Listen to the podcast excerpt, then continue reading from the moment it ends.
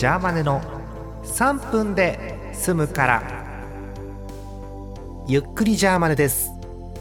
まあもちろん嘘なんですけどね。えー、えさてえ5月中旬ということでございますよ。17日。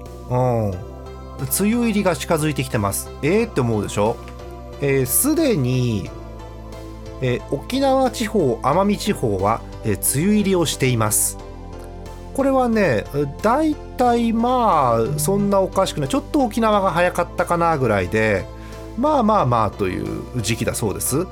沖縄が5月4日ゴールデンウィーク最中にもう梅雨入りして奄美地方が5月11日頃に梅雨入りをしたと。で次は九州南部なんです、うん、九州は南部と北部で分かれてるらしくて。確か九州北部に山口県も入るんだったっけ？まあいいや、うん、そこじゃない今日は。九州南部の梅雨入りが平年だと5月30日頃。九州南部は5月30日頃なんですが去年ってほら梅雨入り早かったじゃない。去年の九州南部の梅雨入り5月11だって。だから去年はもう梅雨入りしている。この時期に。なんなら九州南部に加えて北部そして四国中国まで去年はこの時期にもう梅雨入りをしているらしいです。あー。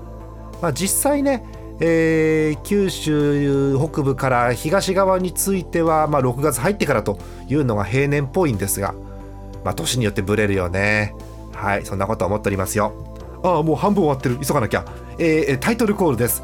ランチパック食べ食べ友の会イエイ。2回目。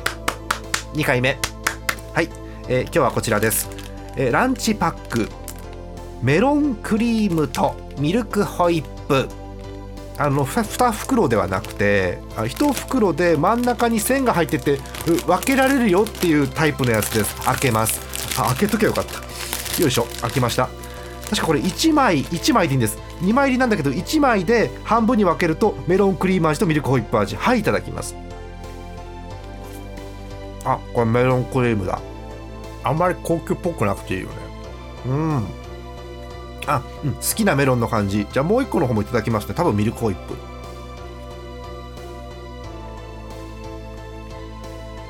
シンプル。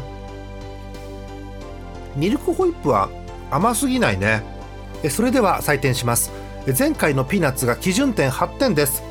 今回メロンクリーム8点ミルクホイップ6点合計7点。